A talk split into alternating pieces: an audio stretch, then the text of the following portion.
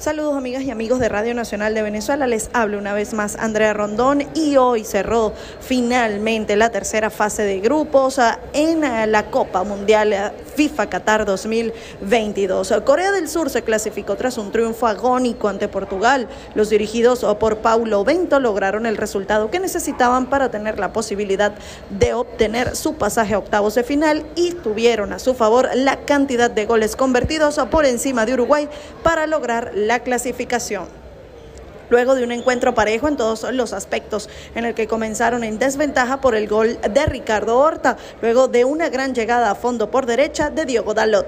Lograron reaccionar y encontraron la igualdad después de un rebote en la espalda de Cristiano Ronaldo a la salida de un tiro de esquina de Kim Jong-won. Se exigió en el suelo para definir ante Diogo Costa. Ya en la segunda parte, después de haber sufrido en varias ocasiones contra su arco, llegó sobre la hora el 2 por 1. Luego de una gran corrida de su figura, Son Min para permitirle a Wang Hee-chan lograr la hazaña en Doha con un disparo cruzado que revirtió el marcador y desató la euforia entre los jugadores en el campo de juego y los aficionados en las tribunas.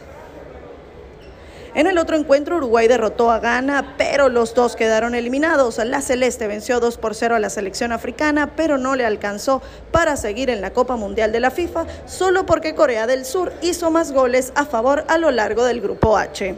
El trámite del partido tuvo a Uruguay dominador en los momentos claves del partido, con vocación ofensiva y dos goles de Georgian de Arrascaeta para llevar tranquilidad antes del descanso.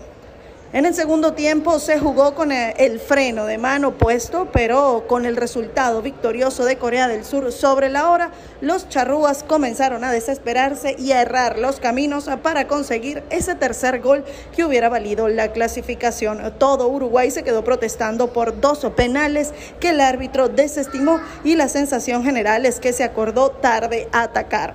Luego de los planteos ofensivos de los primeros dos partidos, Gana por su parte tuvo momentos en los que pudo anotar, pero nunca se mostró a la altura del encuentro, cometiendo algunos errores.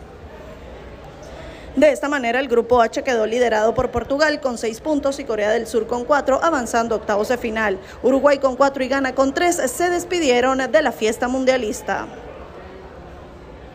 A segunda hora, Suiza venció tres goles por dos en un partidazo muy parejo en el que Suiza logró imponerse. El primer tiempo tuvo de todo. Los dos salieron a atacar, generaron peligro constante en el arco rival y decretaron el 2 por 2 parcial en los primeros 45 minutos. Shakiri y Embolo marcaron para Suiza, Mitrovic y Vlahovic para Serbia. El segundo tiempo prometía seguir por la misma línea, sin embargo fue muy diferente. A los pocos minutos, Freuler marcó el 3 por 2 a favor de Suiza y a partir de ahí el partido se enfrió totalmente. Suiza administró la pelota y los tiempos, mientras que Serbia no supo reaccionar y no logró generar peligro.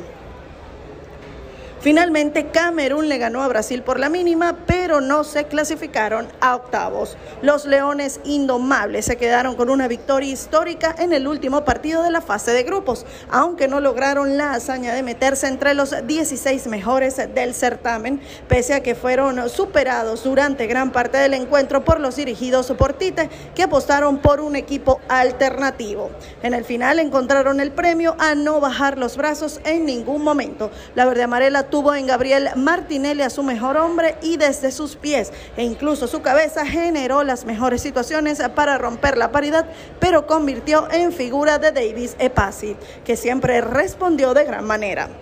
Ya en la segunda mitad, cuando bajó la intensidad y el tiempo moría, Camerún encontró la ventaja tras un centro desde la derecha de Jerome Gom Bekeli que encontró en soledad a Vicen Abubakar, quien no perdonó a Ederson con un gran cabezazo junto al palo izquierdo. Sin embargo, el autor del gol se fue expulsado por doble amonestación en el festejo y le posibilitó a Brasil arrinconarlo en el final. De hecho, allí lo tuvo por duplicado. Primero lo perdió Gabriel Martinelli con la cabeza y luego Bruno Guimaraes, ambos después de un gran aporte a Marquinhos en el área. Igual no fue suficiente para llegar al empate y se quedó sin puntaje perfecto, aunque mantuvo el primer lugar de la zona por diferencia de goles. Camerún celebró el triunfo épico.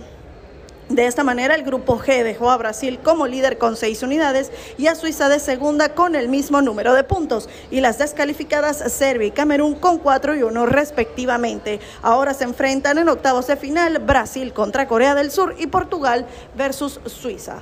Esto es eh, todo en las informaciones del Mundial de Qatar 2022. A partir de este fin de semana arrancan los octavos de final. Yo soy Andrea Rondón y los dejo con toda la buena programación de Radio Nacional de Venezuela.